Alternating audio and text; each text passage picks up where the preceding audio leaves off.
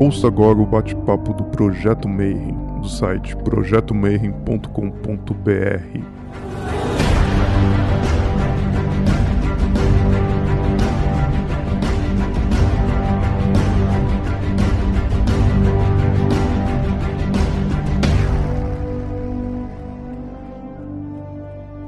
dia para quem é de bom dia, boa noite para quem é da boa noite e boa tarde. Se você acabou de receber a notificação e veio para assistir mais um vídeo do Bate-Papo Mayhem, um áudio aí no podcast também, a gente está no Spotify sempre.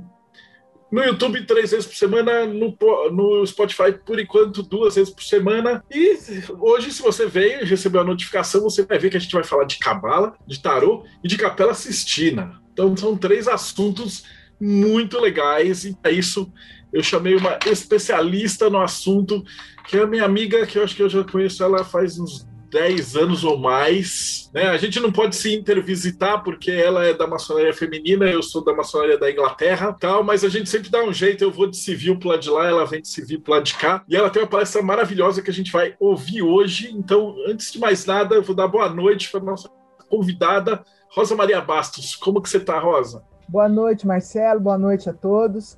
Bem, graças a Deus. E firme aqui, esperando ansiosamente por esse dia, que há muito tempo também que a gente não nem se conversar, não se conversa. Não é mesmo? Não, é, tá todo mundo fechado, também tá tudo fechado aí para vocês, né? Eu vou falar para os ouvintes que eu tô há um ano e meio sem pisar numa loja, porque não, não tem condições. E hoje, na verdade, a gente vai falar da, da Capela Sistina. A Rosa já ficou de me, me indicar alguém para a gente vir conversar sobre maçonaria feminina. Antes de mais nada, já é de praxe do convidado. A gente pergunta, a primeira parte de tudo é a jornada, né? Então, como é que você chegou na Capela Sistina, né? A gente brinca, né? Ela tinha uma menininha e tal, e ela ia na igreja, rezava e tal, e aí depois passa muitos anos, está lá na maçonaria, é, estudando Capacistina, tarô, essas coisas do diabo. Então, como é que aconteceu? Né? O que, que deu errado? É a primeira pergunta.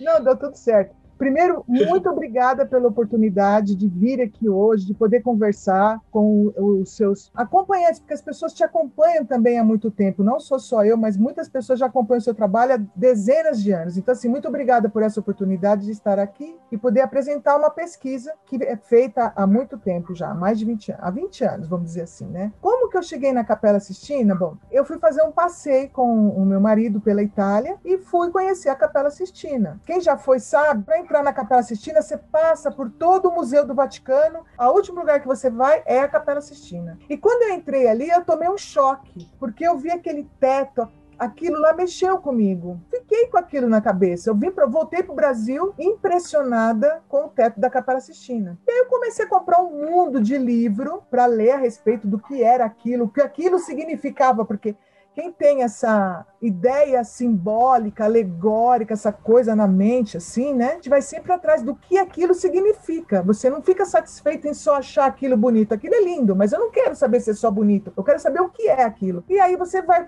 comprar inúmeros livros e os críticos de arte, os historiadores, eles contam olha como o afresco na parede é feito, que tipo de pigmento que ele usou, qual foi a técnica, quando ele pintou, que ano ele nasceu, mas não fala aquilo que eu estava buscando. Como eles não satisfaziam a minha curiosidade, e eu tive um insight mesmo de que ali tinha Kabbalah judaica, eu não sei, isso aí já daqui nesse ambiente em que nós estamos, eu posso dizer. De onde veio isso, eu não sei. Eu sei que eu bati o olho, eu procurei, eu olhava aquilo, até que um dia eu acordei de madrugada e ele falou: vai, vai, vai procurar nos livros de Cabala que você vai achar.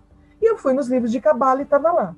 Então, assim, é uma coisa muito louca essa, essa como isso se iniciou. Mas eu fui à Capela Sistina como qualquer outro turista, não fui com a intenção de buscar nada, fui livre, com a mente aberta e só. Isso foi o que aconteceu comigo e com a Capela Sistina e depois Michelangelo e toda a história dele. É, mas você não foi lá só de turista, você já tinha um background, né, de Rosa Cruz, de maçonaria. E dentro do ocultismo, não, não. como é que é a tua jornada? A maçonaria entrou na minha vida por causa do livro. Porque o, eu fui dar uma eu, eu lancei o livro e fui convidada para dar uma palestra numa loja maçônica. Por quê? Porque o livro fala de escada de Jacó. Mas eu não sabia que escada de Jacó tinha a ver com maçonaria. Eu nunca me interessei pela simbologia maçônica, porque na minha mente maçonaria era só para homens. Ponto. Então eu não vou discutir com os caras. Os caras falam que é só para homem, vai ficar só para homem. Eu não vou discutir com ninguém por isso. Tem muita coisa para eu fazer para eu me preocupar com esse tabu de que maçonaria tem que ser para homem. Então eu fui estudar outras coisas. Eu não sabia. Quando eu comecei a contar a história que eu via no teto da Capela Sistina, isso interessou a maçonaria. Então, a maçonaria é posterior ao teto da Capela Sistina. Porém, a, a minha jornada mística, ela me acompanha. É, meu avô era um místico. Livros esotéricos, eu li minha vida toda, livros místicos. Eu, eu, eu, as pessoas às vezes vêm conversar comigo, ah, Rosa, você gosta de ler? Eu falo, adoro ler. Ah, você já leu o romance Violetas na Janela? Eu falo, pera, romance espírita é outro departamento. Eu não leio romance, nem romance tradicional, nem romance espírita. Eu leio a história dos personagens místicos. Eu leio a respeito da simbologia. O que me interessa não é literatura, ficção. E são estudos místicos esotéricos. Então, sempre estive nessa linha de pensamento. Eu me iniciei na, na Rosa Cruz em 1984. Então, faz muito tempo isso, entendeu? É uma coisa muito antiga, não é de agora. E é onde eu me sinto bem, é isso. Eu me sinto bem falando, conversando com pessoas, até assim, porque a jornada de um, de um místico, vou, vou, vou determinar como místico, a jornada de um místico, ela é uma jornada solitária. É difícil você encontrar pessoas que, que, que gostam disso que você gosta. Não é um, um lugar comum. É, é difícil você agrupar pessoas que se interessam por isso. Não é fácil. Né? Então, quando você encontra uma ordem em que você se dá bem, você vive bem ali dentro, você cata aquilo e abraça com unhas e dentes, porque é um momento em que você tem que extravasar todo essa, esse prazer que a gente tem em falar sobre o assunto, em aplicar alguns, algumas coisas que a gente aprende e tudo mais. Então, eu vou falar sobre Capela Sistina. Já falei um pouquinho como a Capela Sistina surgiu na minha vida por um passeio simples de turista, como qualquer outro. Gostei demais do que eu vi na Capela Sistina e passei a estudar a vida e obra de Michelangelo por causa da Capela Sistina. E nesse estudo surgiu a, a hipótese, a tese, a ideia de que aquilo está relacionado à Cabala judaica e também ao tarô. Mas eu vou falar primeiro da Cabala judaica. E quando isso veio, essa visão, essa ideia de que existia Cabala judaica no teto da Capela Sistina, eu levei um, um, susto tremendo, porque eu falei, como que no teto de uma capela católica apostólica romana eu vou encontrar uma tradição judaica? Isso é absurdo é, você está viajando. Você viajou para a Itália e depois você está viajando na sua mente, porque isso não pode ocorrer. Mas, de certa forma, eu fui entender depois o que era o renascimento mais a fundo e eu descobri que realmente faz todo sentido. Então, esse é o teto da Capela Sistina, todo mundo conhece, né? É, fica, essa capela fica no Vaticano, é a capela onde se escolhem os papas e de onde sai aquela fumacinha branca quando se escolhe um papa. Esse site, quando eu comecei a minha pesquisa, não existia, o www.vatican.va, é em 3D. Então, você, essa imagem você amplia, você afasta, você gira 360 graus, você faz miséria e conhece toda a Capela Sistina, não só o teto, como o juízo final, que também é um trabalho de Michelangelo, só que bem posterior ao teto da Capela Sistina. Às vezes as pessoas se confundem, acham que tudo é uma coisa só porque é Michelangelo. Não. A interpretação do teto da Capela Sistina é bem diferente da interpretação do juízo final. Ao redor tem outros artistas de Florença que também pintaram a Capela Sistina. Então é um site bem interessante para conhecer. E o que é interessante e relevante para a gente colocar aqui é que o Papa que mandou construir, o Papa Sisto IV, e por isso que se chama Capela Sistina, ele mandou construir a Capela Sistina nos moldes do Templo de Salomão. Então, ela é exatamente proporcional ao Templo de Salomão. Não só isso, mas o, o brasão dessa família della Rovere é uma, um carvalho, mas é muito semelhante a uma árvore da vida. Então, tem toda uma história atrás também dessa família Rovere, porque quem construiu foi o Sisto IV, e quem mandou pintar foi o Júlio II, que era sobrinho do Sisto IV. Então, a Capela Sistina tem muito a ver com essa família dela, Rovere, e tem a ver com Michelangelo, porque quem pediu, encomendou depois a pintura do juízo final foi um outro papa de uma outra família. Então, Michelangelo está muito associado à Capela Sistina, fora qualquer papa que, para quem ele tenha servido. E antigamente, quando eu começava essa palestra, eu falava assim: eu vou falar sobre Michelangelo, Capela Sistina e Renascimento. Tá bom? Tá bom. Hoje eu já não sei mais. Eu não sei por onde começar mais a minha palestra. Porque o Renascimento e o que eu encontro dentro da obra de Michelangelo, porque eu comecei com a Capela Sistina e Cabala, passei para a Capela Sistina e Tarô, certo? Agora eu estou estudando toda a vida e obra de Michelangelo, então já não dá mais para dizer por onde eu vou começar. Pode ser século I, 2, 4, 15, 14, 16, e é tão atual para nós, místicos, o que está lá, como era para os renascentistas naquela época. Isso que é o legal também dessa história. Então, quando a gente fala de renascimento, gente, é uma loucura. Você se perde, porque tudo, tudo o que é interessante para nós hoje já era naquela época. História, esoterismo, ocultismo, misticismo, religião, judaísmo, cabalá cristã, hermetismo, gnose, tudo isso já estava lá era muito presente na vida dos florentinos, tá? Mas eu vou explicar isso também, o que é isso. Mas isso tudo deu vazão para que, que, exista hoje um estudo que se chama o estudo do esoterismo ocidental, né? Que é um hoje sim existe um estudo a respeito disso, do que ocorreu naquele período, que foi fantástico, né? Então Florença, porque se fala também que Florença é o berço do Renascimento que não foi também. Né? O Renascimento começou uns dois séculos antes, porque foi um movimento artístico, cultural, que, que, que englobou muita coisa, que, que vamos dizer assim, uh, o Renascimento de em Florença é, o, é a rosa, mas antes da rosa tem o botão da rosa, tem o plantio da roseira, sabe? Então, o florescimento, né, mesmo do, do o desabrochar pode-se dizer que foi em Florença, mas isso já ocorria muito tempo antes.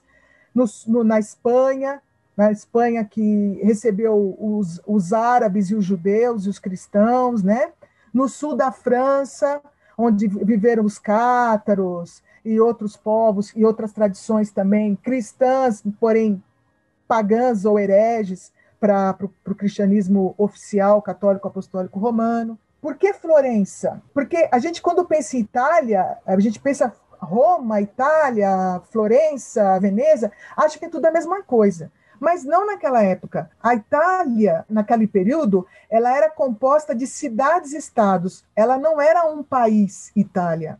Eram várias cidades independentes. E essas cidades, elas viviam de forma independente. Então, existiam as cidades-estado pertencentes ao Vaticano né, a Roma.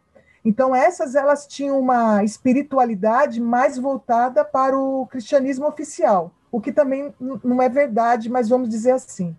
Mas Florença, não. Florença foi sempre uma cidade, ou na grande maioria do seu período áureo, ela foi uma cidade independente de Roma. Então, quem era considerado herege lá em Roma fugia para Florença. Então foi se acumulando em Florença várias mentes, várias filosofias, todas elas muito heréticas. Então o desabrochar de Florença foi possível devido a esse conglomerado de pessoas interessadas no humanismo e que já não pensava mais na igreja como o, o auge de tudo, né? Existia um, uma valorização do ser humano e nesse sentido entrava todas essas histórias que nós vamos contar aqui. Eu comecei pela cabala, fui para o tarô e agora todo o resto. Então, esse todo o resto eu já estou nele há 10 anos, eu não consigo sair desse todo o resto, porque esse todo o resto dá umas 20 encarnações para a gente poder entender um pouquinho o que, que aconteceu nesse todo o resto, né? Falta Davi, a Pietà, falta o Baco, falta tudo para eu estudar Michelangelo da forma como eu estudo, né? Que não é uma forma é, acadêmica. Poderia falar um pouco de Michelangelo, ele nasceu em 1475, morreu com 89 anos. Ele morreu com o cinzel e o maço na mão. Com 89 anos ele ainda trabalhava. Então a obra dele é extensa, é muito extensa, é muito variada e muito extensa. Por isso que é difícil entender a obra de Michelangelo de uma forma geral, porque é muito extensa. Leonardo é mais famoso que Michelangelo, de certa forma, mas a obra de Michelangelo é mais completa, mais ou menos assim. Lorenzo de Médici era um banqueiro uma das famílias mais ricas da Europa na época, ou a mais rica, Florença era uma cidade riquíssima. Florença era maior que Londres naquela época. Pra vocês terem uma noção do tamanho dessa cidade, né? E Lorenzo de Médici era um patrocinador das artes. Como patrocinador das artes, ele criou o Jardim de São Marco, que foi uma escola para dar uma formação cultural para as jovens que eles consideravam com dons especiais, como Michelangelo, com 11, 12 anos já desenhava muito bem. E Lourenço de Médici viu em Michelangelo uma qualidade tão grande que ele o convidou para morar na casa dele. Michelangelo morou na casa de Lourenço de Médici durante dois anos e ele estudou com os filhos de Lourenço de Médici. Então, uma instrução diferenciada cujo tutor deles era o, o Ângelo Poliziano, poeta, um filósofo, um humanista muito famoso na época, foi tutor de Michelangelo no mínimo por dois anos. E o Marcílio Fitino é assim, o pai do Lorenzo de Médici chamava Cosimo de Médici e ele fundou uma academia chamada Academia Platônica e convidou Marcílio Fitino para fazer as traduções dos textos. Então, o que, que aconteceu ali naquela Academia Platônica. Eles traduziram Platão, traduziram neoplatonismo e traduziram Hermes. O corpus hermético foi traduzido para o latim, para ficar mais acessível um pouco para eles, por Marcílio Fitino, na época em que Michelangelo estava lá em Florença. Então, muitas obras foram é, traduzidas do árabe, do hebraico, do aramaico, do grego, do, do, de, de várias línguas foram sendo traduzidas e trazidas para essa academia platônica. Então, tudo isso estava muito próximo de Michelangelo, já que o, o Lorenzo de Médici era o filho do Cosimo de Médici, o fundador da Academia Platônica. Eu falei já sobre Florença, a diferença entre Florença e Roma, e o Pico della Mirandola, que é um personagem maravilhoso. É, aos 18 anos ele falava 23 idiomas, e ele escreveu 900 teses sobre angiologia, astrologia, cabala e um monte de outro assunto e foi levar para o Papa para mostrar, olha que maravilha, olha o que eu descobri, vamos tentar passar isso para os cristãos, vamos tentar fazer um sincretismo religioso judaico-cristão. Aí o Papa falou, você é um herege. Aí ele fugiu para Florença e foi viver sob, o patro... sob a proteção do Lourenço de Médici, né? Passado um tempo, ele faleceu, ele faleceu acho que com 32 anos, faleceu muito jovem ainda, aos 32 anos, faleceu. Bom, há pouco tempo atrás fizeram a exumação do cadáver dele, ele não faleceu de causas naturais, ele foi envenenado, porque ele estava falando demais. Então era assim, por que, que tudo é camuflado? Por que, que não é tudo tão aberto? Por que, que as coisas não podem ser livres? Porque ou você ia para a fogueira ou você era envenenado. Academia Platônica. E um detalhe sobre Michelangelo: Michelangelo era um homem de uma memória tão retentiva e profunda que, vendo a obra de outros uma só vez, as recordava perfeitamente e podia utilizar-se delas de tal maneira que nunca ninguém se dava conta disso. Então, o que tem no teto da Capela Sistina e nas obras de Michelangelo são cópias, às vezes, de outros, porque não existia ainda essa coisa de direitos autorais, vamos dizer assim, né? E ele copiava mesmo, mas o que ele copiava, ele transformava para melhor.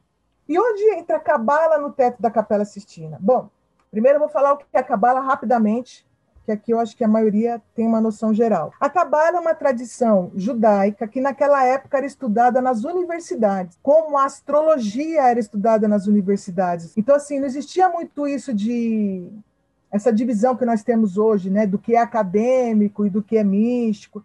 Tudo estava muito englobado, tudo muito misturado. Então, astrologia, astronomia, cabala, geometria sagrada, era tudo era tudo importante, tudo se tinha, tinha uma sua importância. E a cabala é do que, que ela trata? A cabala trata do, do estudo de Deus, do homem e da natureza. Ela é feita por três livros principais: o Sefer Yetzirah, o Sefer Zohar e o Sefer Bahir. No Sefer Yetzirah, que é muito importante nesse estudo aqui, ele é o livro da criação. Ele conta a história da criação do mundo por Deus, por intermédio das 22 letras do alfabeto hebraico. Então, as 22 letras do alfabeto hebraico, elas são sagradas, porque elas participaram da criação do mundo.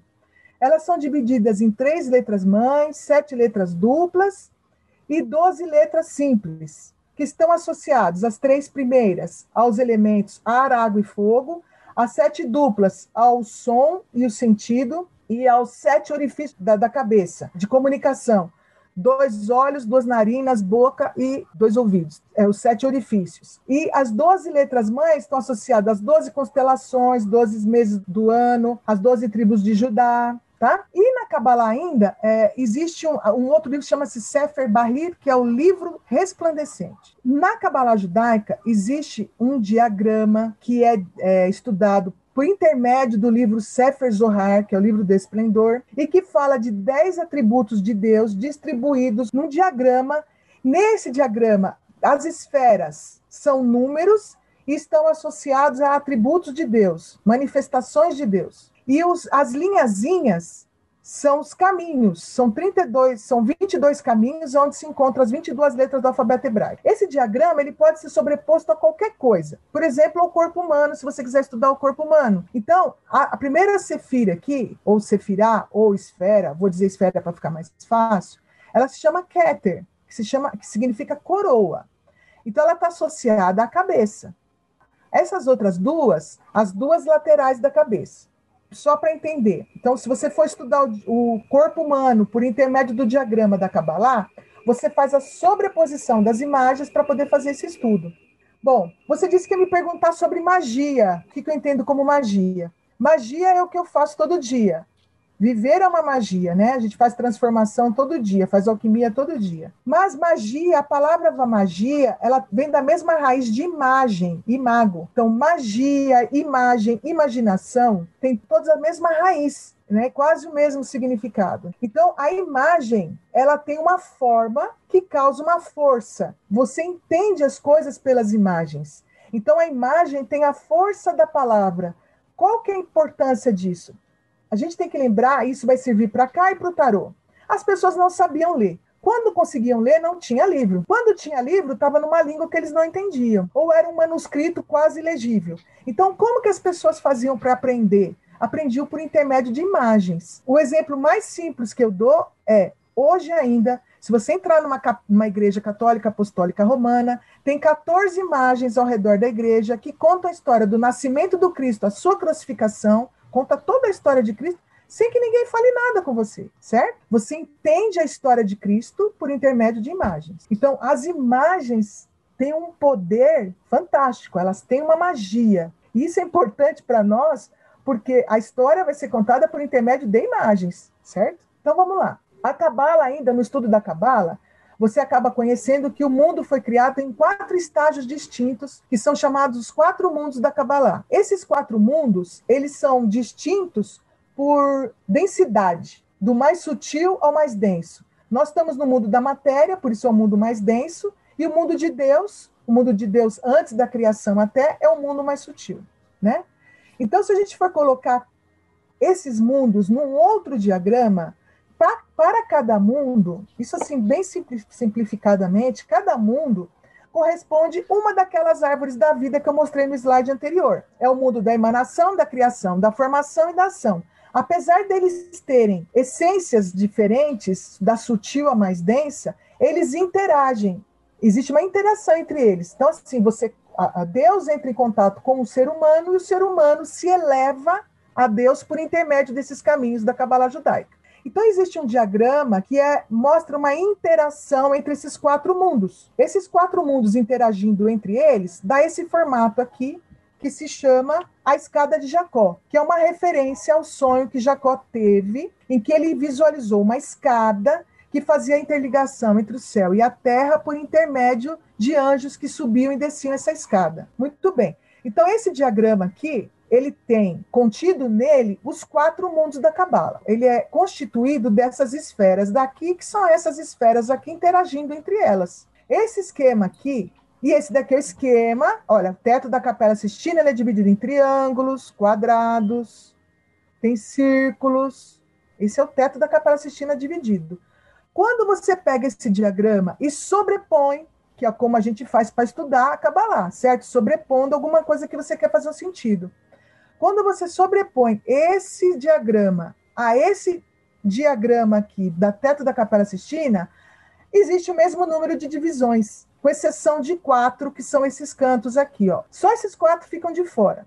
Bom, se é um estudo que vai ser feito de uma tradição judaica dentro do cristianismo, e cada uma dessas esferas, eu sei que elas representam alguma coisa na árvore da vida, essas imagens do teto da Capela Sistina têm que fazer alguma referência a essa árvore da vida, certo? Alguma coisa. Senão a imagem é uma pura imagem, isso daqui é uma pura coincidência. Paciência, se for. Mas vou tentar mostrar que não é uma coincidência. Então, eu vou mostrar algumas imagens. Então, cada uma daquelas esferas é uma imagem do teto da Capela Sistina para que vocês tentem entender um raciocínio que eu fiz e aonde eu chego até chegar lá no tarô, tá bom?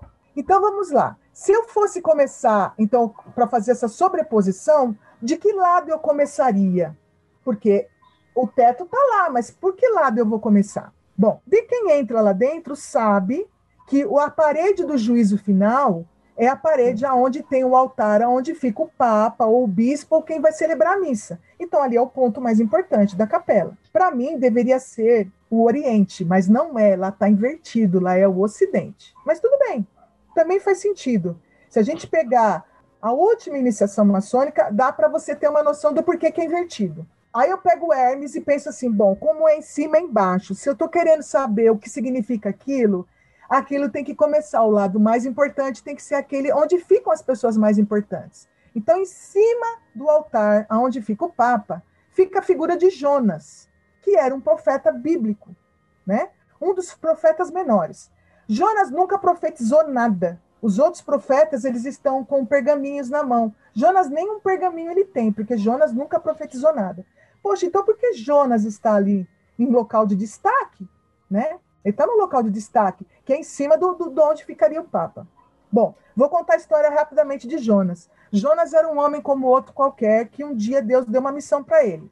Jonas, você vai até Nínive, fala para o povo de Nínive que se eles não melhorarem espiritualmente falando, eu vou lá e vou destruir a cidade. E o Jonas falou assim, pensou com ele assim, eu não, não tô para isso não, eu não vou fazer isso não, eu vou fugir. Ele entrou num barco e foi para o alto mar. Deus ficou furioso com Jonas, lançou uma tempestade, esse barco afundou e Jonas foi engolido por um peixe.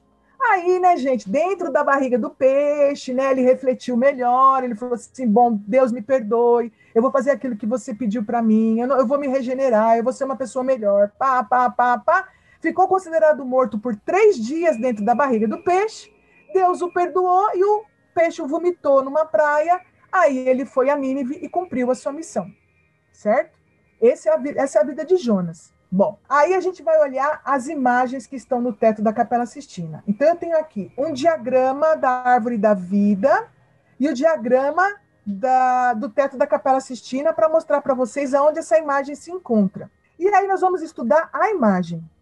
Jonas ele está numa posição toda retorcida, com suas mãos numa posição estranha, Atrás dele tem dois anjos e o peixe, que deveria estar tá engolindo, está mordendo a coxa dele. Deveria estar engolindo, mas está mordendo a coxa, tá? Essa posição de mãos aqui lembra muito a letra do alfabeto hebraico Beit. A letra Beit do alfabeto hebraico, porque as letras do alfabeto hebraico, elas representam muita coisa. Elas representam números, símbolos, a, a, letra do alfabeto hebraico não é como as letras do alfabeto que nós utilizamos, que o A só significa alguma coisa se ela se unir a uma outra para formar uma sílaba, tá? As letras do alfabeto hebraico, elas já têm em si toda uma simbologia, além de participarem da criação do mundo segundo o Sefer Yetzirah, certo? Então, a letra Beit, ela representa o lar primordial, o local onde somente os homens justos e perfeitos atingem este nível, porque ela é a letra, a primeira letra do Gênesis, é o Bereshit, no início. Mas essa posição de mãos aqui também lembra muito a letra Gimel, que tá, também é uma letra que fica aqui, olha, ela vai até chegar a Keter, que é a posição onde o Jonas está. Essa letra Gimel, ela representa o Tzedek, o justo no mundo. Ela rege o signo de peixes que é o signo dos primeiros cristãos. Ela também está associada ao ticum kármico e à correção final. Porque, segundo o astrologia é, cabalística, quem nasce sobre o signo de peixes tem a grande oportunidade de cumprir a sua missão e não ter que reencarnar mais. Que talvez fosse a condição do Jonas. Ele cumpriu a missão dele e não precisaria reencarnar mais. Bom, atrás do Jonas tem esses anjos aqui, esse daqui com a mão aberta, ó, aqui a mão dele, tá? Do Jonas, e aqui a mão do anjo que está lá atrás, aqui escondidinho. Essa mão aberta, a palma da mão, representa a letra Kaf. Kaf representa a palma da mão, trono, rei, coroa. Essa sefira aqui se chama Keter. Ela é considerada transcendente e base do ser e simboliza majestade. Signo de peixes, os cristãos, majestade, rei Jesus, rei dos judeus. Será que tem alguma coisa entre Jesus e Jonas? Será que era para ser Jesus e não Jonas? Segundo os críticos de arte, sim. Segundo os críticos de arte, Jonas representa Jesus. Por quê? Porque quando ele foi considerado morto por três dias e depois ressuscitou, ele se assemelha a Jesus, que também foi considerado morto por três dias e também ressuscitou. Aí atrás oh. do Jonas tem uma, um ramo de acácia. Só, só complementar um negocinho. É. É, essa mão que, ele, que o anjo está fazendo, é, é. O negócio chama Kashin, que é, forma outra letra que é o Shin, que é o fogo que é a bênção. E aí, quando você junta a palavra Kashin, é abençoar. Ai. E aí, então, a, a, mão nessa palma, sei quando eu estava pesquisando fazer o livro de Cabala, aquele a mão do Spock a também é, é Spock. é, parecida com essa mão de bênção desses, desses santos, né? Então, e quando você pega as letras, o, o, peixe é o Num, ali na morte, depois você tem o, o pé, que é a, a, ele engolindo, né, a boca, e depois o Shin embaixo de novo dele sendo abençoado quando ele, quando ele é cuspido. E aí você pega a palavra nefesh, em hebraico é alma, encarnando. Então Nefesh eles fazem é a... um monte de trocadilho. Nefesh é a alma encarnando.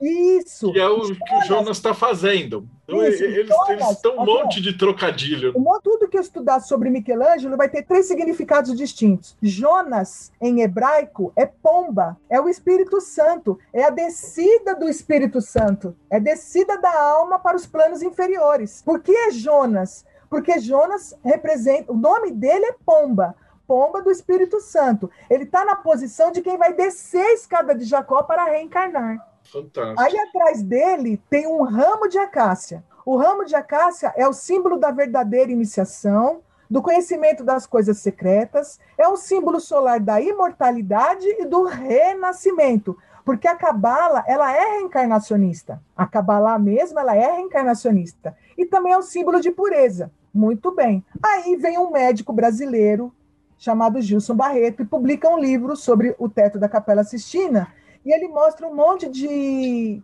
é, imagens de peças anatômicas camufladas no teto da Capela Sistina. E eu também, eu estudei também, porque eu sou dentista, também estudei anatomia, e realmente se parecem muito peças anatômicas. E aqui no Jonas, o focinho do peixe, ele parece um pênis em corte sagital. Então, esse focinho do peixe é um pênis. Eu falei, meu Deus, por que é um pênis aqui em corte sagital? Mas o que é isso? Bom, aí você tem que lembrar que lá no Gênesis, a primeira aliança feita entre Deus e os homens é o rito da circuncisão corpórea. Então, isso é um sinal de que ele está se referindo a isso, ao rito da circuncisão corpórea. Tá bom. Por que tudo isso e por que não colocar Jesus aqui e colocar um profeta, não um profeta maior, um profeta menor. Bom, no teto da Capela Sistina não tem nada de Novo Testamento, tá? É tudo Velho Testamento, a história do Gênesis e dos profetas, inclusive profetas e sibilas, porque os profetas profetizavam a vinda de, do Messias para os judeus, né, que se tornaram cristãos depois, e as sibilas profetizavam a vinda de um Messias ou de um, de um Messias, de preferência essa palavra Messias, para os pagãos. Então, profetas e sibilas impedem igualdade no teto da Capela Sistina. Né? Bom, se ele colocasse Jesus, e nós estamos tratando de Cabalá, a salvação, a elevação na escada de Jacó pertenceria apenas aos cristãos. Quando ele coloca Jonas, isso é uma opinião pessoal, tá? Michelangelo não disse isso.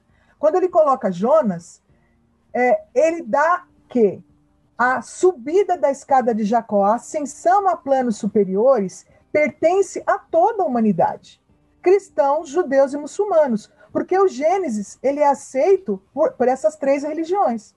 O, o, Velho Testamento ele é aceito por essas três religiões.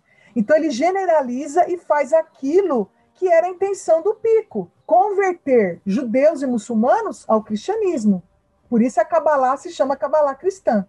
É uma Kabbalah que, na verdade, que a intenção primeira deles era a conversão dos judeus e dos muçulmanos ao cristianismo, certo? Então, essa história de Jonas é a primeira imagem do teto da Capela Sistina, depois eu vou voltar nela lá no tarô depois. No tarô ela se completa. A segunda imagem do teto da Capela Sistina é uh, a separação da luz e as trevas. É a própria dualidade, né? Aquilo que a gente tanto estuda, a dualidade que acompanha a criação do mundo desde os seu, seus primórdios. Aí ele coloca um Deus em forma contorcida como Jonas, mas que lembra muito a Lemniscata, né? Ou a letra Iode do alfabeto hebraico. E por que ele, ele teria feito dessa forma? Vamos entender que as letras participaram da criação e eu vou ler o que significa essa, essa letra. No Sefer Yetzirah, diz, no livro da criação, quando Deus foi criar o mundo, ele falou assim para a letra Yod, é suficiente para ti estar gravada e marcada em mim e ser o ponto de partida de toda a minha vontade. Não te convirias, pois, ser suprimida do meu nome. Então, o Iod é Iod, Re, Vad, Re, é a primeira letra do nome de Deus, certo? E ela está gravada e marcada nele. Está gravada no corpo dele. Ela está gravada e marcada nele, certo? Aí eu coloquei aqui o símbolo do yin e do yang, que também tem um autor que fala que a, a, a soma dos dois, de dois iode, dá esse símbolo aqui. Ai, Rosa, você está viajando. Isso é cultura chinesa, tradição chinesa vem de lá de trás. Não é, Pisa, o porto de Pisa, o, porto ali próximo a, a, era, era abastecido pela Rota da Seda e muitos chineses entravam em comunicação com eles, sim. Inclusive aquelas, que eu não sei falar o nome, aquelas tânkicas, aquelas, aqueles desenhos, eles tinham isso lá no Renascimento com eles. Então, eles conheciam esse símbolo, sim. Tá? Então, início da dualidade, uh, os três elementos, as três primeiras imagens do Gênesis estão associadas ao ar, é Deus pairando no ar, ele não toca o chão. As outras três é o terceiro mundo da Kabbalah, Deus pisa na terra com um pé só. E no quarto mundo da Kabbalah não há imagem de Deus. Então tem essa divisão também dos quatro mundos da Kabbalah. O primeiro mundo é representado só por Jonas. É só onde a gente quer chegar, a gente não tem a menor noção do que é, não dá para explicar, mas o caminho é esse. Cumpra a sua missão, você se torna justo e perfeito e você se eleva espiritualmente. Ponto. O segundo mundo, ele começa então com a separação da luz e das trevas, as imagens vão representando cada uma dessas sefiró da árvore da vida, e a última é a criação de Adão. Então se passaram dez esferas, dez sefiró, até chegar na última, que é a criação de Adão. Adão está aqui, Deus está aqui, e ao redor de Deus tem onze anjos. Por que onze anjos? Os 11 anjos podem estar representando todas as sefiró da árvore da vida. Mas por que 11, não 10? Porque existe uma oculta que é esse menininho que está aqui escondido, aqui, esse anjinho todo retorcido e bem escondidinho aqui, representando Daate, que é a não sefira que não aparece na árvore da vida. Tá? Deus criando Adão e abraçado com uma mulher, dando, uma mulher e dá apoio. E eu sempre pergunto quem é essa mulher, hoje não vai dar tempo para discutir isso. O Carlos Conte disse que essa mulher é a sabedoria, porque a sabedoria acompanha o, o Deus desde o início dos tempos. Já me disseram que é Lilith, porque Lilith foi criada antes de Adão. Mas, para mim, na minha interpretação, ela é Shekinah. Ela é a presença, a manifestação de Deus em Malkuth. Porque em Malkuth, Deus sempre se manifesta em seu aspecto feminino. Deus é masculino e feminino, e Adão é um ser hermafrodita, certo? Então, aqui são os dois aspectos de Deus transmitindo o que tiver que transmitir para Adão no momento da sua criação, que provavelmente é o intelecto, a alma ou qualquer outra coisa assim. Tá bom? Não é a materialização do plano divino, porque esse Adão aqui ainda é espírito. Tá? Ele só vai ser materializado no, em, em, outro, em outra situação, depois do pecado original, vamos dizer assim. Então, é a criação de Adão, Aí é, tem uma, um, um pulo do gato. Se esses mundos interagem, como que eles interagem? O que aconteceu aqui para a interpretação se encaixar é que uma mesma imagem tem duas representações. Então, o Malkut do segundo mundo é o Keter do terceiro.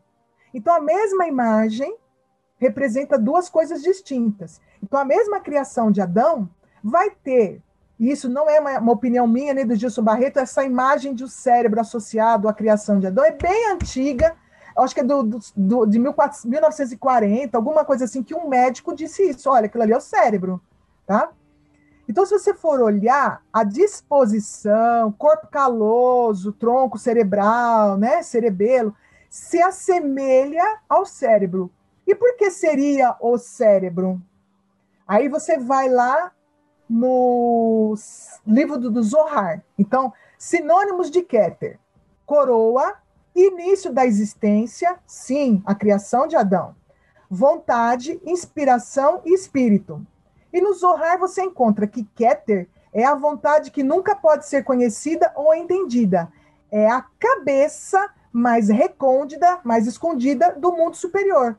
Sim, no mundo superior você não vai interpretar ela como um cérebro, você vai interpretar como uma árvore da vida completa, porque é a criação de Adão. Mas aqui nesse Keter do terceiro mundo cai muito bem um cérebro, porque é exatamente o que está representado para essa sefira. Aí eu vou na sexta sefira do terceiro mundo, que é o dilúvio, do quarto mundo, aliás. Bom, o quarto mundo é o mundo em que nós vivemos. Então eu pensei, se é o mundo em que nós vivemos, ele vai ter que representar um nascimento, uma morte, uma ritualística, que é o que a gente faz sempre, né? Todo mundo tem algum tipo de religião. Então você tem que estar tá lá. E aonde que isso vai estar? Tá? Bom, então fazendo esse, essa, essa analogia, o dilúvio, se você for olhar, ele tem um ar, ele há o ar, né? Esse manto aqui insuflado, os cabelos das pessoas são esvoaçantes, né? Estão todos nus, praticamente todo mundo nu. nu. Desse lado aqui, só mulher. Esse lado é o lado da coluna de Gevurah, aspecto feminino. E o lado de cá, mais masculino. E no centro, essa, essa bacia, que não é um barco, porque ele é redondo, tá bom? Aqui o Noé e aqui em cima a pomba do Espírito Santo. Bom, essa imagem aqui, ela representa um parto. O dilúvio é um parto. Ele é no centro da árvore da vida, que é Tiferet, e na árvore da, e na, no teto da capela já estamos aqui, ó. Ela foi a primeira cena a ser pintada. Não me pergunte por quê, mas toda a técnica de afresco dele, ele foi fazer bem aqui, ó. Por que, que ele não fez aqui no cantinho, já que ele errou e teve que fazer de novo? Ele fez aqui. E é a primeira cena ser pintada. Todo mundo nu, que é igual, representando a igualdade pelo nascimento, e quando estamos diante de Deus também estamos nus. É o auxílio a proteção. As águas são as águas do líquido amniótico. O dilúvio, representando os 40 dias e a gestação de uma mulher é de 36 a 40 semanas. É a mãe terra, Gaia, porque mulheres estão do lado da esquerda e em cima da terra, e os homens na água tentando se salvar. É a Sagrada Família, porque aqui você tem uma mulher de vermelho com uma criança no colo, um burro e um homem. É aqui, tem a representação da Sagrada Família. Aí você tem a pomba do Espírito Santo, novamente, a pomba do Espírito Santo, porque aqui uma criança vai nascer, né? E a Sefira relacionada é Tiferet ou Beleza. A peça anatômica, que eu não mostrei, segundo Gilson Barreto, é um pulmão, que é essa árvore aqui. Estilizadamente é um pulmão, é, são os bronquíolos. O chakra é o do plexo solar.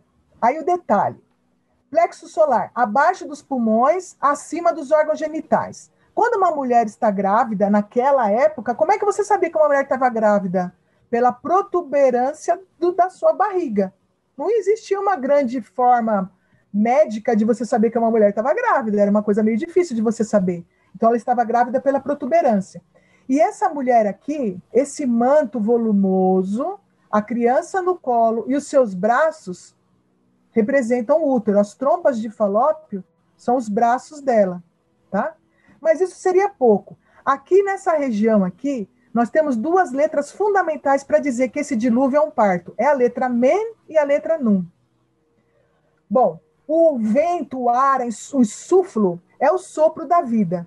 O olfato é o mais espiritualizado dos sentidos E aí ele é relacionado ao signo de escorpião, à letra Num e ao mês de Heshvan, que é o mês do calendário hebraico, que é o mês onde ocorreu o dilúvio.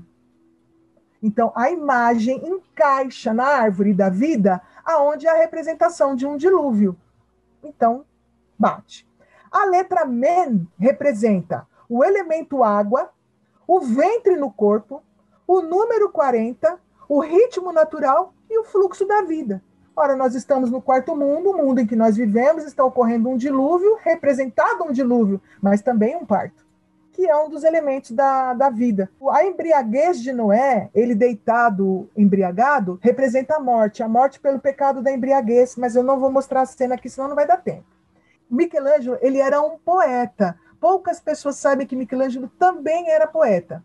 Então eu vou ler esse poema aqui que eu acho fantástico. Eu me aprecio bem mais do que costumo, contigo no coração, vale mais que eu mesmo, como pedra que depois de talhada vale mais que pedra bruta, ou como folha de papel escrita ou pintada, é mais apreciada que um pano qualquer. Assim me tornei desde que alvo me fiz, marcado por tua face e não me queixo.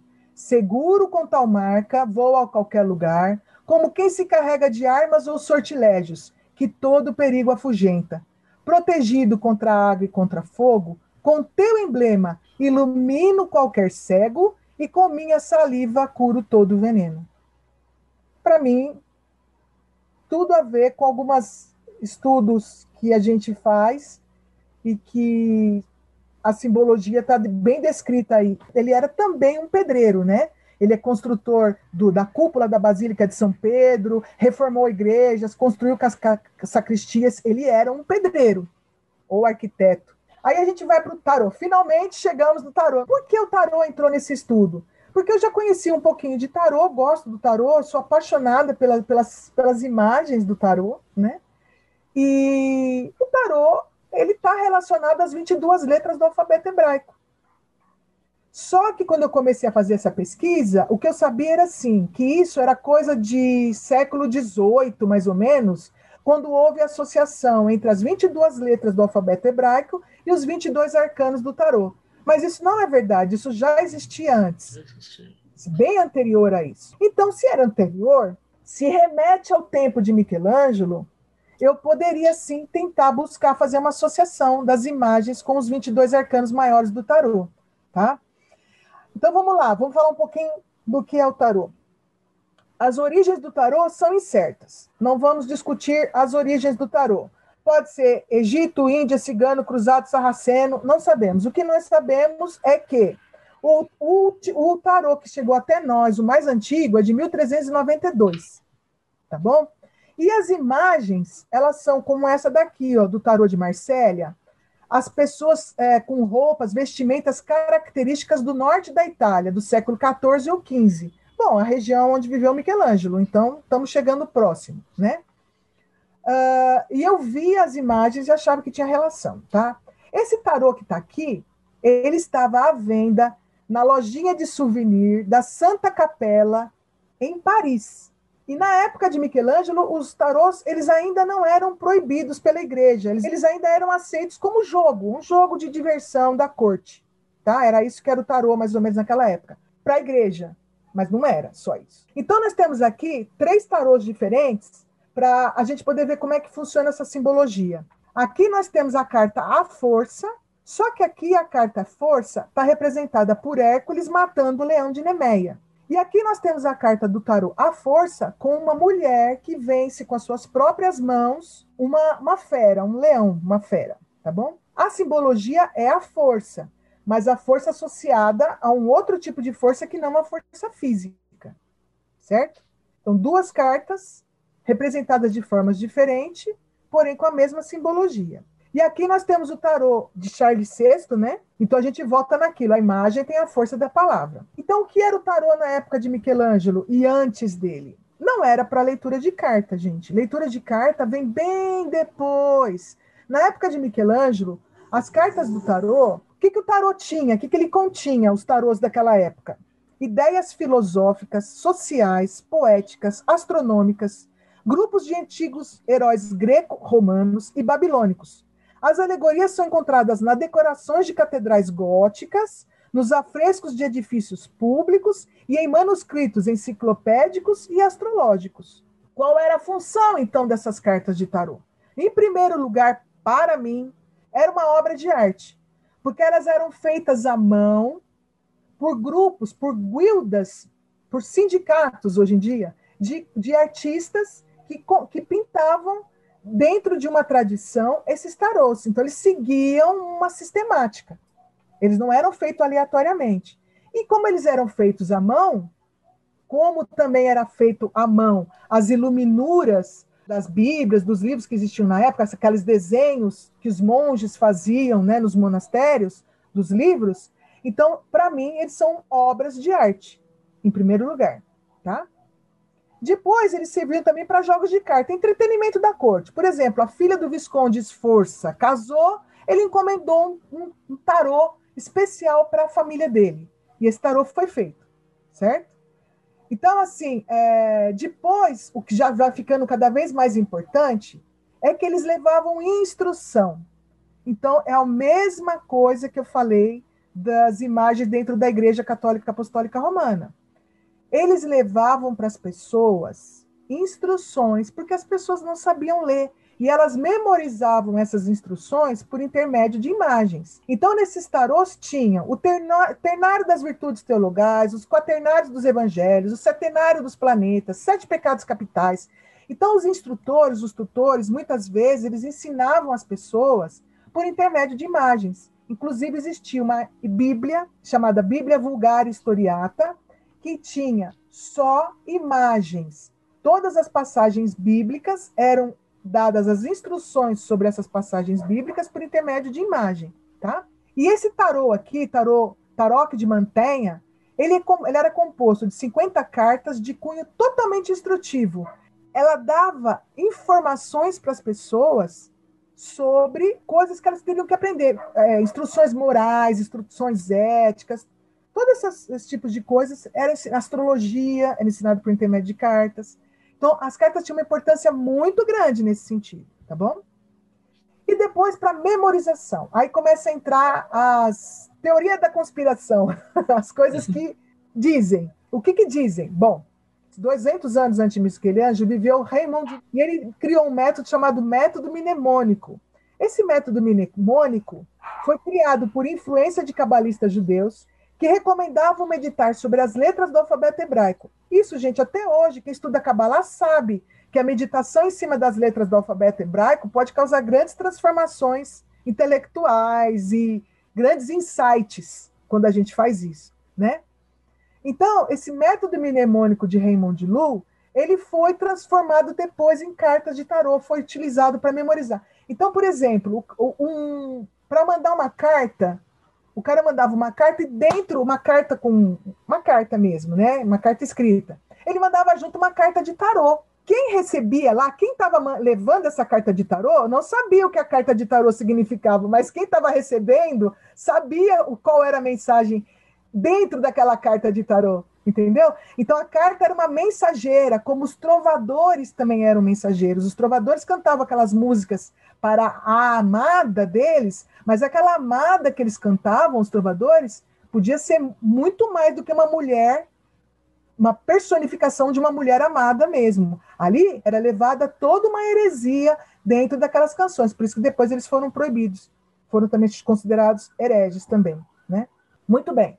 Eu vou contar uma curiosidade. Como é que faz essa mistura, então? Porque existiam é, imagens de cartas de tarô em catedrais góticas. Giotto desenhou três delas e Michelangelo era super fã de Giotto, então ele conhecia cartas de tarô. Então vou contar a história do eremita, né? Essa aqui é a carta do eremita. Ele tem uma lanterna na mão, um cajado, né? Esse é o eremita. E este aqui é o São Longuinho, aquele dos três pulinhos. Mas ele também tem um cajado e uma lanterna, não é isso? Eles são iguais, o eremita e o São Longuinho. Inclusive, São Longuinho, São Longuinho é o patrono dos tarólogos. Bom, e quem foi São Longuinho? São Longuinho foi aquele centurião romano que furou o peito de Cristo para que drenasse a água que estava parada no pulmão dele. Aquela água jorrou no olho dele, ele tinha um problema de visão e ele passou a enxergar perfeitamente após isso. Ocorreu um milagre na hora da crucificação, certo? Aí São Longuinho, depois que ele recebeu essa graça, ele passou a pregar o cristianismo por muitos lugares, inclusive na Anatólia, ali a região da onde, é, onde hoje é a Turquia. Por ele ter ido pregar a, a vida de Cristo, o milagre que ocorreu e tudo mais, ele se tornou santo, São Longuinho. Mas por que Longuinho? Longuinho vem de Longuinos, que é lança, que é uma lança. Quando você entra na Basílica de São Pedro, lá em Roma, na, numa das entradas que eu não sei qual é, tem um São Longuinho. Enorme. Só que ele é um centurião romano com uma lança na mão. Ele não é esse São Longuinho aqui. Ele é um centurião romano com uma lança na mão. Só que o eremita já existia como carta de tarô há muito tempo. E o centurião romano, São Longuinos, é do primeiro século. Mas por que, que a imagem de São Longuinho passou a ser a imagem do eremita do tarô? Porque vocês imaginam, né? Eu vou falar de um santo da Igreja Católica que era um centurião romano que furou o peito de Cristo. Não é mais fácil colocar uma imagem assim para o São Longuinho e mandar fazer três pulinhos para conseguir o um milagre? do que contar a história real dele, de quem ele é. Então, existe esse sincretismo muitas vezes, existem essas misturas.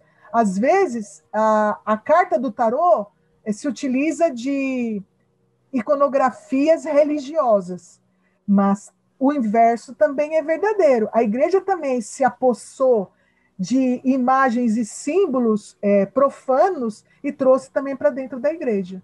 E essa daqui, essa, essa característica que eu quis mostrar também da carta do tarô. Aliás, eu não sou taróloga, né? Eu só posso falar da história do tarô, o que importa para mim da história do tarô. Eu não faço leitura de carta, gente. Se era isso que vocês queriam, desculpa eu só contar agora, mas eu não faço isso. Eu não faço interpretação de tarô. Bom, isso tudo aqui, essa loucura, é para dizer que Michelangelo sim tinha influência de tudo isso, porque até chegar nele, é, ele se inspirou em Dante Alighieri Dante ali, e, e, Pico della Mirandola se inspirou em Raymond de Lou. Bom, esse daqui, Raymond de Lou, ele era poeta, ele escreveu o livro de ordem de cavalaria, é dele. Então ele, ele era tutor do rei Jaime II, ele foi chamado de doutor iluminado pela Igreja Católica, ele é o pai da língua catalã. Já o Dante Alighieri é o pai da língua toscana, da língua italiana. Quando Dante Alighieri foi escrever a Divina Comédia, ele tinha a intenção de escrever a Divina Comédia na língua doc. A língua doc é a língua do sul da França, dos cátaros, lá daquela região. Aliás, o que se diz é que ele escreveu a Divina Comédia. A Divina Comédia ela é relacionada à história da desgraça dos cátaros, da destruição dos cátaros. Então ele escreveu em homenagem a eles esse poema na língua doc. Porém, ele acabou escrevendo em toscano, que acabou se tornando a língua mais conhecida, que depois foi se transformando até chegar na língua italiana que a gente conhece hoje. Tá? Ele estava associado aos trovadores, que eu falei lá atrás, que falavam heresias. O Pico della Miranda escreveu 900 teses sobre cabala e tudo mais. Tudo isso estava na mente de Michelangelo. Agora, o detalhe: Mateu Maria Boiardo, um personagem um pouco desconhecido, mas ele era primo do conde Pico della Mirandola, Mateus Maria Boiardo escreveu o primeiro poema sobre o tarô na estrutura que nós conhecemos, de 22 arcanos maiores. No Orlando, e ele escreveu também o Orlando Inamorato, que é uma obra mais conhecida. Mas ele escreveu um poema sobre tarô associando os 22 arcanos maiores às 22 letras do alfabeto hebraico. É aí que começa. E ele é contemporâneo de Michelangelo. Então, só estou falando tudo isso para vocês saberem que existe a possibilidade de que as coisas tenham acontecido dessa forma como eu estou contando tá? Não é aleatório, não é achismo que eu estou falando. E existe também dentro do, do tema tarô uma heresia mais importante ainda, que é a heresia do Santo Graal, que diz que as cartas, os 22 arcanos maiores do tarô, contam a história de Maria Madalena, que teve um filho com Jesus e que ela foi viver fugida da morte lá em Jerusalém. Ela se instalou numa comunidade judaica no sul da França. As comunidades judaicas no sul da França são anteriores a, ao século I. Já existiam judeus na região do sul da França antes mesmo de Jesus nascer. Então, assim, essa região aqui, que pega a região onde Michelangelo viveu, é uma região que foi dominada pelos reis merovingios, que se tornaram uma linhagem sagrada pelo casamento com o descendente da linhagem de Jesus e Maria Madalena. A região da Toscana é uma região em que, na época de Michelangelo, você poderia dizer que a história de Maria Madalena, se, se era uma heresia ou não, não importa. O que importa é que ela se tornou um mito. E como um mito, ela sobreviveu. Ela estava lá. Ela era conhecida das pessoas e era natural para as pessoas. Maria Madalena não era uma prostituta. Ela era a viúva de Jesus. Isso é importante a gente dizer e lá na frente eu vou dizer de novo, e depois, mais para frente, daqui um ano e pouco, eu vou falar de novo isso. Bom, então o que, que nós conhecemos do tarô? 56 arcanos menores, 22 arcanos maiores, que dá 78. Os 22 é o número de etapas para o homem chegar à perfeição, segundo a escada de Jacó, certo? 56 são quatro cartas com imagens que representam a natureza humana. As 10 cartas numeradas são as sefiró da árvore da vida. Então, de 1 a 10, a sefiró da árvore da vida. As quatro cartas com imagem representam a, a natureza humana. Quatro naipes, eles representam os quatro mundos da cabala. Então, cada naipe, o mundo da cabala, a gente sabe que o mais, o mais sutil deles é o de paus e o mais material é o de ouros. As dez cartas numeradas representam as dez sefiró e os 22 arcanos representam a escada, propriamente a escada de Jacó. Vamos às imagens. Vamos voltar à imagem de Jonas. Eu vou pegar mais ou menos as mesmas imagens que eu falei lá atrás para poder ficar tudo mais ou menos entendido. Então, Jonas lá foi associado a Jesus. Então, ele está no ponto principal. Ele está no ápice, no ponto mais importante. Nas cartas do tarô, eu vou fazer uma associação dele com o louco. Vou pegar esse louco aqui, o louco mais tradicional, mais sério. Tem um cachorro que morde a coxa do louco. Aqui você tem um peixe que morde a coxa dele. Esse Jonas aqui, ele tem um saquinho aqui nas costas dele, olha. Que é o saquinho do louco. Esse tarô aqui, de Charles VI, tarô Visconde Esforça, o louco, ele usa uma cuequinha semelhante à cuequinha do Jonas. E esse louco aqui, que é do Grigoner, se não me engano, tem a mesma cuequinha. Aí o louco, o louco, ele, ele olha, esse louco aqui, ele olha para cima, para o alto e para a direita. Esse Jonas também. Mas isso não é suficiente, né? Isso não é suficiente. Então, quando você começa a ler a respeito do louco, você vai entender que por que, que ele pode ser o zero, o 22 ou número nenhum.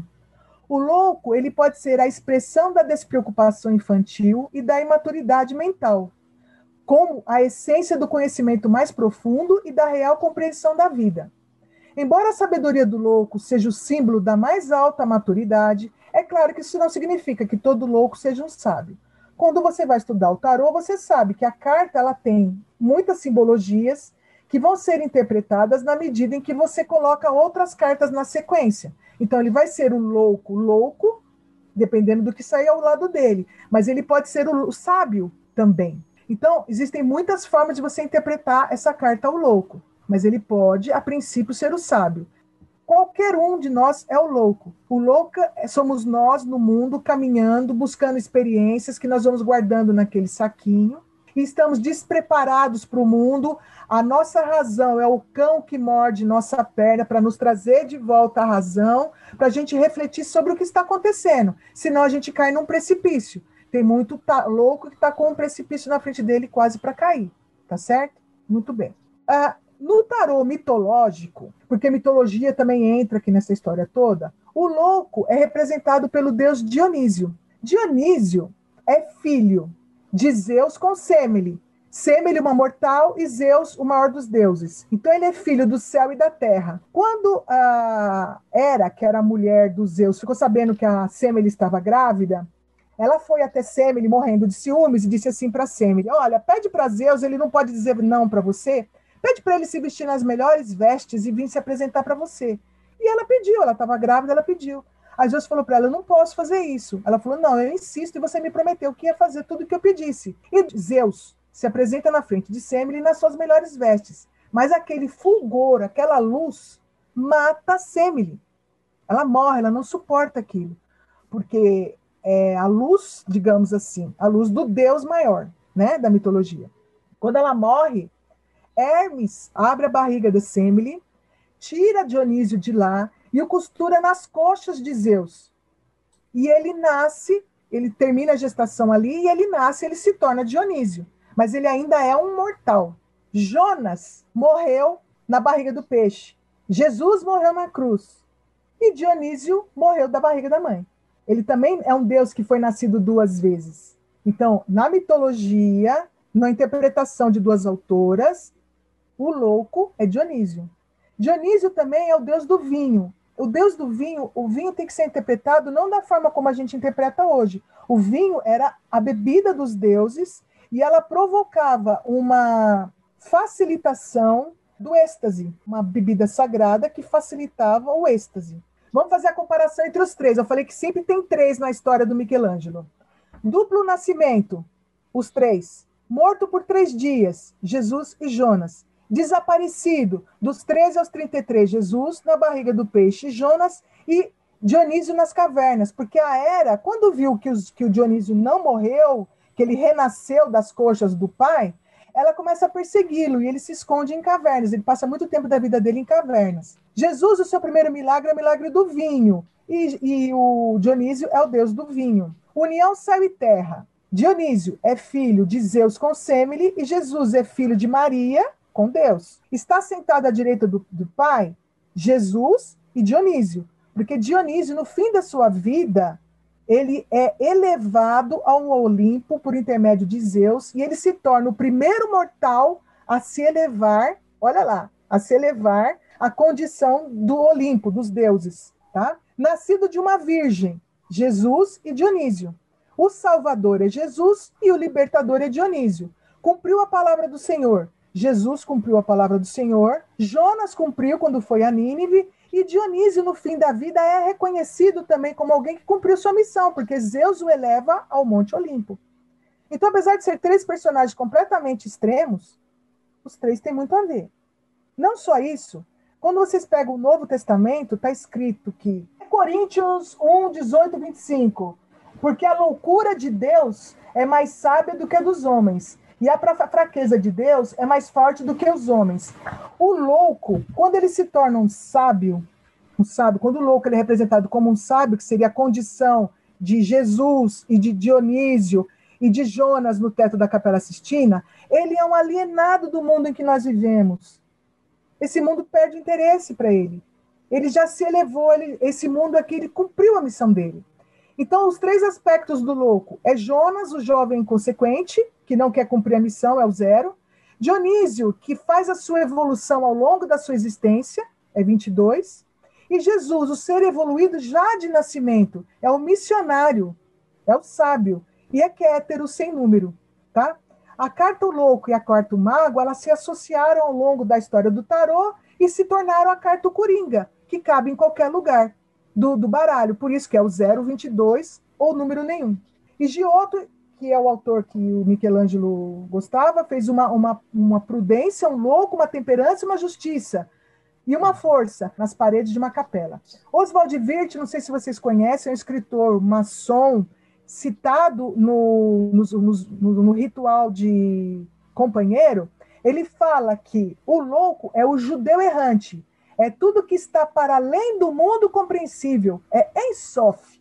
Então está acima ainda de Keter. É exatamente a posição que deveria estar Jesus. Ensof, posição acima da, da, de Keter. Ele fala isso no livro de tarô dele, o tarô da Idade Média. A separação da luz e das trevas, de novo as mesmas simbologias. A cor da roupa dele é vermelha, que, que remete a Hermes, que é a cor de Hermes, tá? é, esse Deus, eu coloco ele como um demiurgo, não o Deus lá de cima do Ensof, mas como um demiurgo, porque segundo a simbologia do tarô, o mago é aquele que o homem ou o espiritualizado que consegue manipular a matéria. Ele ainda não, não concretiza isso, mas ele tem o poder de manipular a matéria por intermédio dos quatro elementos. Ele é um arquiteto criando alguma coisa. mas ele tem o poder da criação, ele tem a mente para isso. E Hermes também é filho de Zeus, a luz espiritual, e da ninfa Maia, que é a mãe da noite. Eu acho, gosto muito do enforcado. O enforcado, que é uma pessoa de cabeça para baixo, que pode representar traição, punição, olhar o mundo de um ângulo diferente. Mas para Margaret Starbeard, que escreveu Maria Madalena e o Santo Graal, essa carta se chama o Templário Torturado, ou o Sacrificado, ou a Vítima. Dizem, eu não sei, que os templários eles eram enterrados com uma perna dobrada. Eu não sei se isso é verdade, eu não conheço muito bem essa história, mas dizem que sim. Bom, o enforcado aqui, ele tá com uma perninha dobrada, peso pelo pé, e eu tenho essa imagem aqui do teto da Capela Sistina, a imagem original, tá? Então vamos lá, três coisas para representar a mesma, mas vamos começar pelo mais básico. O nome da carta é O Enforcado, mas ele não está enforcado, ele está pendurado. Ele tem uma perninha dobrada. E aí eu vou na história que está aqui da, da bíblica. Nessa história bíblica, dessa imagem que eu escolhi para representar o enforcado, é a história do suplício de Amã. É a história do rei Xerxes, da Pérsia, que se casa com uma mulher que ele praticamente ganha num concurso de beleza, que é a Esther. Só que ele se casa com ela sem saber que ela é judia e que ela era órfã e tinha sido criada pelo Mardoqueu, que era um administrador lá dele. Esse Mardoqueu era judeu, porque a Esther também era judia. O Mardoqueu tinha salvado a vida, isso é texto bíblico, tá? Que eu estou resumindo. Ele tinha salvado a vida do rei Xerxes uma vez. Então o rei Xerxes tinha muita consideração pelo Mardoqueu. Só que quando ele casou com Esther, a Esther não contou que ela era parente do Mardoqueu, porque senão ele ia saber que ela era judia. Bom, Aí existia um vizir do rei que se chamava Amã. E Amã morria de inveja do Mardoqueu. O Mardoqueu, porque ele era judeu, ele não se prostrava para o rei, porque ele só se prostraria perante Deus. E ele morria de inveja. Aí ele faz uma conspiração para que o rei ficasse com raiva do Mardoqueu e manda enforcar o Mardoqueu. Constrói a forca para o Mardoqueu. Né? Aí a Esther ficou desesperada, foi até o rei, falou: pelo amor de Deus, meu rei, se você tem alguma consideração por mim, Mardoqueu me criou, eu sou judia, e ele não fez nada contra o Senhor. Pelo contrário, isso tudo é inveja do Amã. O rei não teve dúvida. Foi lá, enforcou o Amã na forca que seria do Mardoqueu. Aí o Michelangelo representa o suplício de Amã, que é essa imagem que nós temos aqui. E eu pergunto, cadê a forca? Não tem forca. Ele não está representando o homem sendo enforcado? Não tem forca, mas tem uma perninha dobrada, tem um pau de atravessado aqui, que é muito próximo desses daqui, e a posição é uma posição, é muito superior, é muito elevada essa posição. Não é uma posição fácil, é uma posição de elevação espiritual também, né? Aí no tarô mitológico, a, as autoras do livro Tarô Mitológico associam o enforcado ao Prometeu. Por que Prometeu? Porque Prometeu foi um Deus que roubou o fogo dos céus para trazer para os homens. Ele é o patrono da humanidade, ele, fez, ele protegeu os homens. Então, assim, ela também representa ele com uma perninha dobrada para associar com o, o, enforcado, certo? E o, o, o Prometeu, ele foi castigado, amarrado ao Monte Cáucaso, de cabeça para baixo, como é o enforcado, e uma águia vinha comer o seu fígado toda noite. Então, as histórias meio que se misturam. Então, o que, que é o enforcado? É um sábio que discerniu a vaidade das ambições individuais e compreendeu a fecundidade do sacrifício heróico, visando o esquecimento total de si, de si mesmo. Sua cabeça está dirigida para a terra, o que significa que suas preocupações são terrestres e que ele se devota ao bem de outrem, à redenção dos pobres vítimas humanas da ignorância e das paixões egoístas. É o Oswald Wirth falando. Na Capela Bolognini, na igreja de São Petrônio, em Bolonha, tem uma punição para os idólatras, que é representado por enforcado. Idólatras, quem é que foi considerado idólatra? Não foram os templários? Foram os templários. Então a capela fez uma homenagem aos templários? Bom, agora eu vou só mostrar as imagens, tá? Chega de falar, eu já falei demais. Eu só quero mostrar assim. É, a grande sacerdotisa, no teto da Capela Sistina, eu coloquei a imagem da profetisa, da, da, papi, da profetisa líbica, líbica, esqueci o nome dela agora, a carta papisa. Ela está aqui na posição de Bina. Bina é a senhora da forma, é a fé, né? Nós estamos falando de uma papisa. Aliás, papisa, que estranho, né? Grande sacerdotisa, o que é isso, né? Não podia ter isso aqui. Não existe papisa ou grande sacerdotisa no século 13, 14, 15, 16, né? Mas tem no, tem no tarô. Aí vocês vão ver a papisa, ela tem o véu de Isis, e aqui você tem um véu que contorna aqui. Ela tem um livro na mão? Ela tem um livro na mão. Ela tem uma trança, que é a ligação entre o mundo dos vivos e o mundo além dos vivos? Sim. Olha a posição do livro e a posição desse véu aqui atrás dela. O olhar é para a esquerda, o dela também é para a esquerda, ela está na coluna de Gevurah, que é a coluna feminina, ou a coluna de Boaz, Boaz, né? Biná é o conhecimento oculto, a intuição. É Perséfone, a guardiã dos segredos dos mortos. A trança tem esse significado. Ela é a senhora da forma, ela é o inconsciente, ela é a fé e a papisa. Quem conhece Bina sabe que tudo isso daqui que se fala a respeito de Biná também se fala a respeito da papisa. Ela segura o livro dos livros, no qual tudo está contido e pelo qual o mundo será julgado. Isso é relacionado à papisa. Aí nós temos a Sibila Délfica. Então vamos lá. A carta do tarô e a imagem no teto da Capela Sistina. É a Sibila Délfica. Então nós temos aqui, ó. Ela tem esse tecido na cabeça e ela tem a coroa. Agora olhem aqui, ó, ela segura um papiro, mas não olha para ele, ela olha para cá, né? Ela não olha para o papiro que ela está segurando. Aqui, olha, olha o formato que eu tenho aqui, aonde eu encaixei um brasão. Porque todos os profetas e sibilas que seguram um papiro, um papiro não, um pergaminho na mão, se eu retirar e colocar um brasão, vira uma carta de tarô. Todos. Aí ela não tem também o cetro, né? Mas ela tem essa medalha embaixo do braço, a mão nessa posição, que eu coloquei o cetro. Só acrescentei duas coisas mas o olhar, a coroa, a posição, o trono, as pernas, o tecido da roupa, a cor da roupa, é tudo muito semelhante. E a posição dela é na árvore da vida aqui em Rod. A Sibila Délfica é do templo de Delfos. Só que o templo de Delfos, antes de ser templo de Delfos, que só se tornou templo de Delfos depois que Apolo matou a serpente Piton, era uma, um templo dedicado à deusa Gaia, que é a deusa da terra. Aqui nós estamos no quarto mundo da Cabala, o mundo em que nós vivemos, e ela representa, então, segundo Gaia, a mãe terra, a soberana da natureza, ela preside a gestação.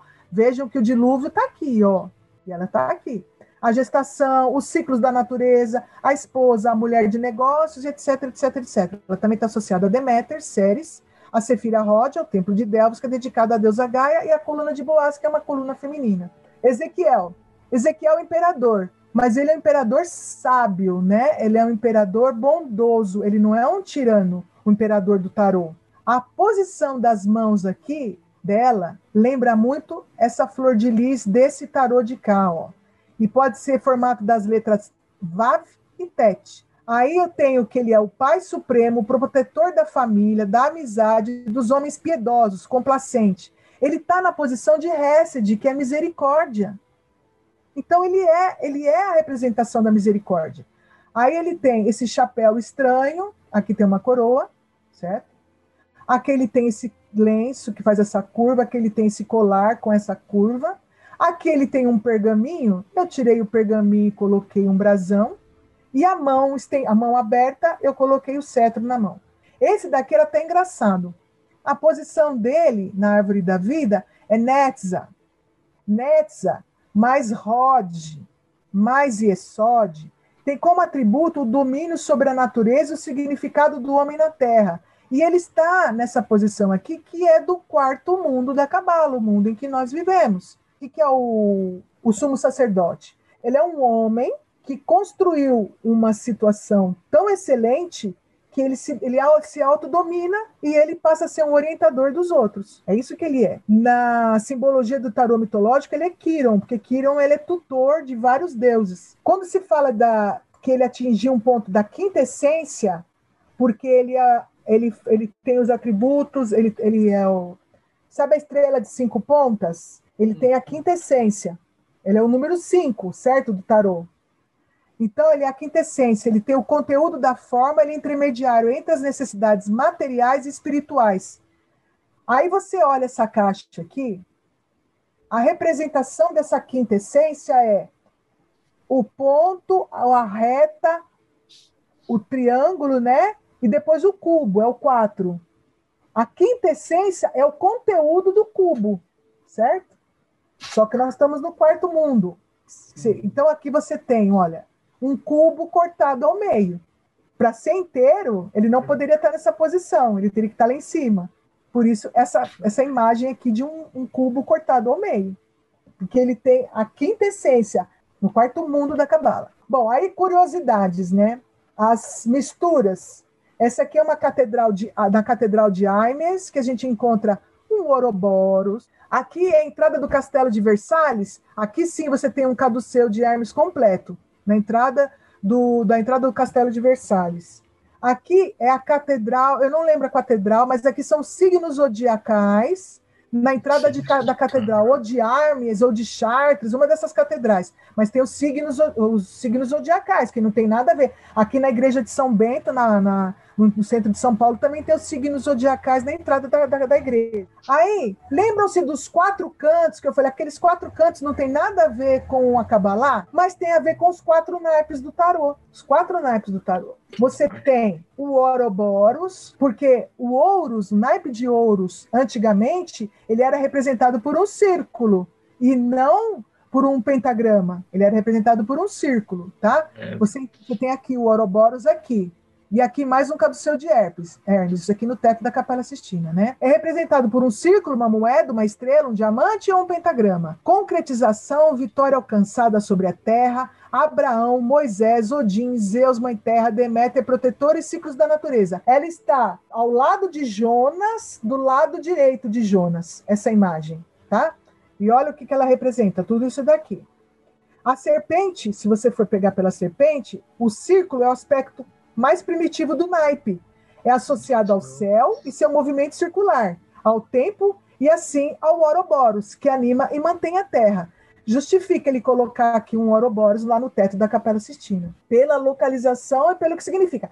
Só que essa imagem aqui é a serpente de bronze, é quando os homens se rebelam contra Moisés e contra Deus e começam a adorar outros deuses. Aí Deus castiga mandando uma chuva de serpentes, tá vendo aqui? E aí Moisés pede ajuda a Deus, que diz a, a, a Moisés que era para ele colocar um pedestal com uma serpente de bronze que quem adorasse aquela serpente se salvaria.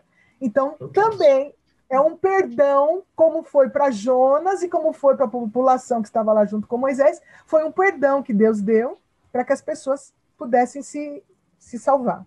Depois você tem uh, o Copas. O Copas é bem feminino. O Copas é sempre o símbolo do feminino, da taça, do graal, tá?